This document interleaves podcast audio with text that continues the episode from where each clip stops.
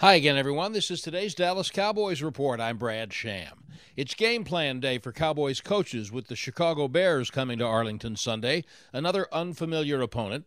And as offensive coordinator Kellen Moore puts the game plan together, he knows his team has got to be better on third down, where they currently rank thirtieth of the thirty-two teams. We got to improve there. That's that's the big thing. You know, we got some self-inflicted stuff at times, but those things happen in games. You have mistakes or a little, you know, a penalty here and there that they're going to put you in situations, but we just got to execute on third downs. And, and really it's it's talking about the third and, you know, five or less, six or less. Like that, that's where the odds are in the favor of the offense. And so we need to just simply take care of business down there and, and understand, you know, as the further back, you know, those ones get a little bit more challenging, but we got to take care of more of the the easier ones. The Bears gave the Cowboys something to think about last night, winning the Monday night game in New England, thirty-three to fourteen. That's today's Cowboys Report. I'm Brad Sham.